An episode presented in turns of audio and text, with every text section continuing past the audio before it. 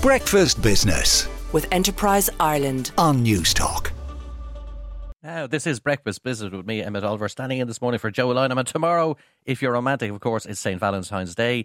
If you're not romantic, it's just another day, really. But a lot of people already putting the last uh, finishing touches together, getting the cards, the flowers, and the chocolates, and love is in the air. But it's also re- remembering that last year, around this time, or certainly starting around this time, or certainly hooking into this time, there were 74 online romance scams reported to the Irish Gardaí with a total of 1.9 million euros taken off the victims. So I'm joined by Niamh Davenport, who's the head of financial crime at the Banking Payments Federation of Ireland, to discuss the things to watch out for and how prevalent these scams are. Good morning to you, Niamh.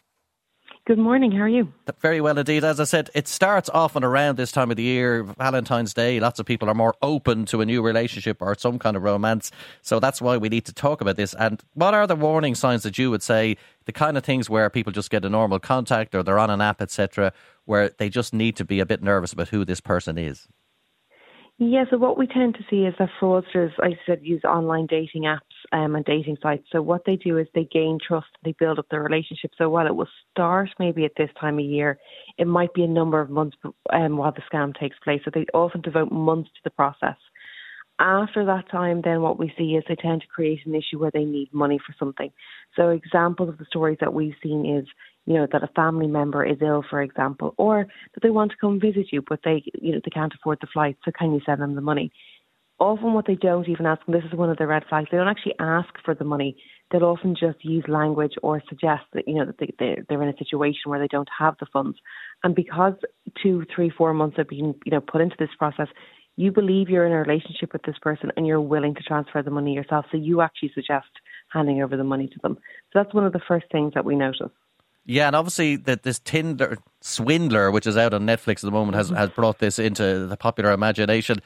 I suppose people are there's different apps. Like if they're just stay on the recognized apps, the ones that everyone knows, are they safer, or are you kind of uh, really could become a victim anywhere? Well, that's kind of one of the red flags that we say. If you know, if they move from the dating app to text messages directly pretty quickly, that can be a red flag. Not in its own right, but that's one of the things. So stay in the app for as long as possible and try to get to know the person. If as well, maybe that they don't want to do um, video calls, for example, that it's always text messages and never actually a video call. That's another red flag, um, often with lots of different excuses as to why they can't. Um, another thing as well to look out for, whether it's in the app or whether it's in text messages, is is a conversation focuses on you. So if all the questions are about you and they have all the information about you, but you actually have very little personal knowledge about the other person as well, that's also another red flag to watch out for. Um, one of the kind of key things I always say as well is if you can actually get the image that you know that you're t- of the profile that you're talking to and Google image it, because often you might see it across a number of profiles or you might see it on different sites and it might not be related to that person at all. So if you can Google image, that's a really good um, piece of advice. Yeah, and also try to to meet the person in person obviously helps yeah. as well. In terms of the role of yourselves as as a interest, interest industry body, the role of the banks here, mm-hmm. you, you might be the last line of defence. Now, in some ways, this is a personal issue where people it's about personal risk.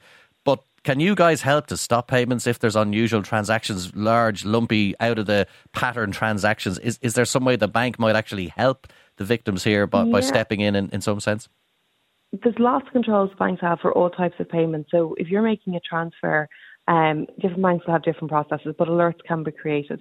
But what we find is that even when a bank, um, either staff member either calls or if it's in branch, will will highlight the issue and say we're not really sure this payment is is what something that you should be doing. The customer tends to want to continue to make the payment anyway because, like you said, we're the last line of defence the fraud has kind of happened long before the payment is even made because of the process, because so much time and effort has been put in by the fraudster.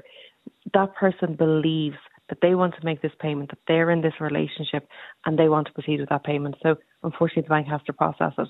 So really if you do get any, you know, kind of warning advice from your bank, whether it's by phone call or in branch, really take it on board and, and kind of think twice about it.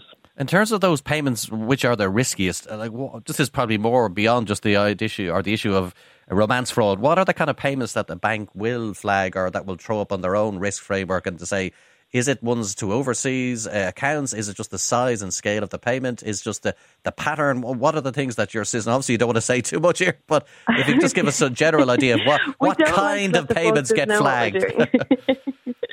um, so the kind of things that you mentioned there are, are, different things that will flag. It has to be unusual for your account as well. Like some some accounts would operate differently, where they'd have lots of, of, of foreign payments, for example, using that one as an example. But if it's something unusual, there has to be a combination of things that will that that, that will flag it up. Um, without giving away too much detail and letting the fraudsters know what we're doing, they're very good at figuring out the controls and circumventing them.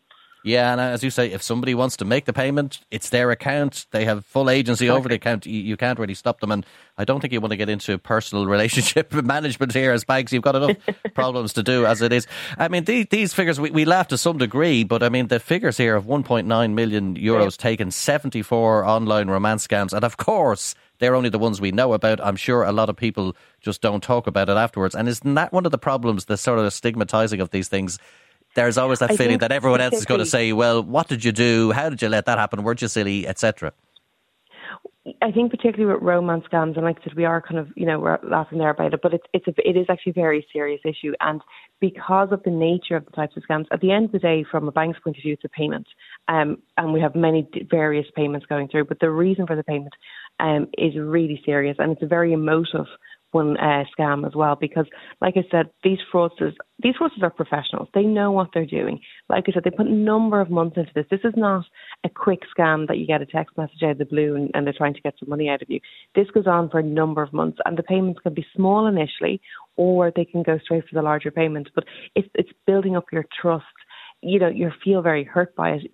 You have to remember this person believes they are talking to the, to, to a boyfriend or girlfriend that they have built this up. But so it's a very emotional one. So people are afraid to kind of then say. Sure. And can I just um, can I just move into more sensitive territory, which is, mm. do we have any idea of who the typical, if such a thing exists, person is who's duped is? Are they old, young, male, female, rural, urban? Like, who are these people? Or is there any sort of general picture of who the victims tend to be? Do you know what? There used to be probably more general pictures, but since COVID and since online dating is so popular, really, it's any age group, any any anybody can anybody can fall victim to it. It's it's no particular age group anymore. Um, it tends to be people obviously that maybe are bit shyer, maybe socially not out as much and prefer to go online. It can also be people who just, it's not always romance as well. It's sometimes it's also friendship and just looking for company online. Um, so there's various ways of it. So we call it romance scams, but it really is kind of relationship and company, um, looking for a friendship as well. So it's, it's both. And just since COVID, we never went back to probably in-person dating as much. So a lot of it tends to be online. Yeah, and the figures again, uh, on average, 18,000 euros taken. One case saw 50,000 taken. And in 2021, which again mentions your COVID point, there were 87 cases reported, and one woman lost 100,000 euros. So these are not trifling amounts. They're absolutely staggering for anyone's personal finances. So be warned, and thanks for playing a part in getting that warning out there. That is Niamh Davenport, who is the head of financial crime at the Banking and Payments Federation of. Breakfast Business with Enterprise Ireland on Newstalk.